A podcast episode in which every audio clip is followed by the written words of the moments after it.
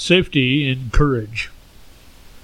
A new term in social circles lately is safetyism, where every plan of action has as its top priority being safe.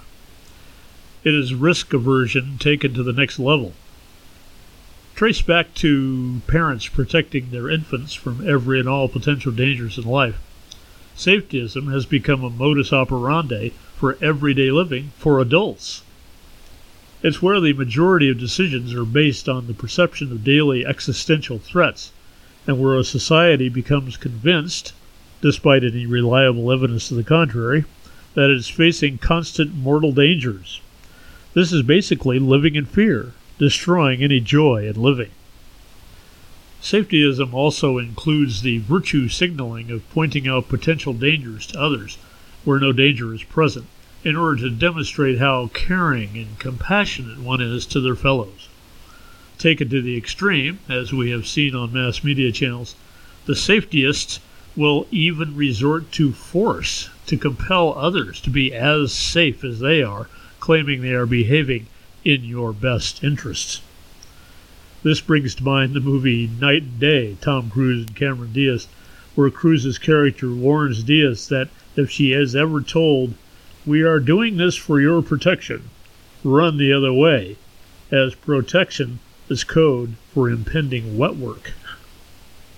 The code of safetyism says that by locking down your life, you are protecting others, and by requiring others you know to lock themselves down demonstrates social responsibility.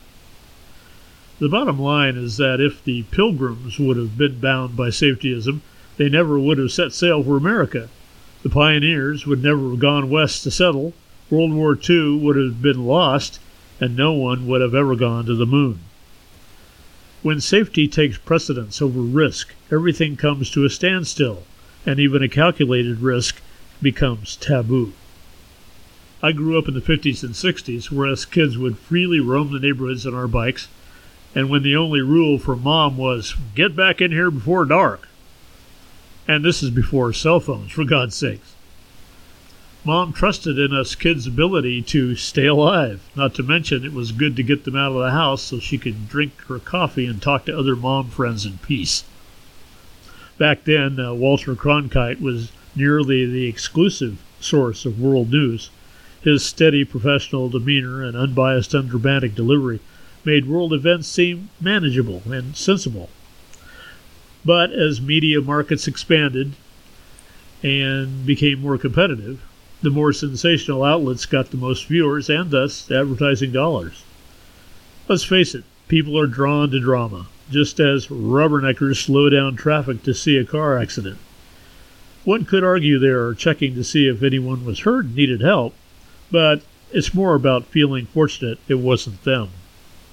Fear of unseen future pain and injury drives safetyism, whereas drawing upon courage allows us to see our fears in the context of managed risk.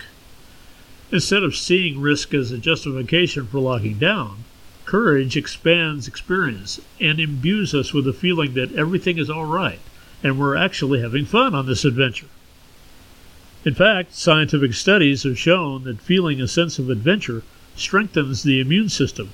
It's the body's way of telling us we're safe. We've got this. From the quantum living perspective, as points of consciousness, we are all immutable and indestructible. Death of the body is not the death of the soul. We live on and on in poignant immortality, creating endless opportunities for new experiences. When our physical lives reflect this basic characteristic, we thrive enjoying the moment and the wonderful life that lays ahead. As spiritual beings, we are always safe, always alive, and always experiencing. Both fear and courage are contagious. Either one can negate the other. It is simply a matter of choice as to which you indulge in. Tough problems? We can solve them. Danger? We can handle it. Fear? We can overcome it. It is the will to thrive that establishes courage, and through courage we embrace intelligence. Fear dumbs us down, courage smartens us up. It's a brave new world out there. Let's choose to boldly go where we have never been before. You have been listening to This Quantum Life by Boyd Martin. Brought to you by the Quantum Health newsletter from Pure Energy RX. www.pureenergyrx.com.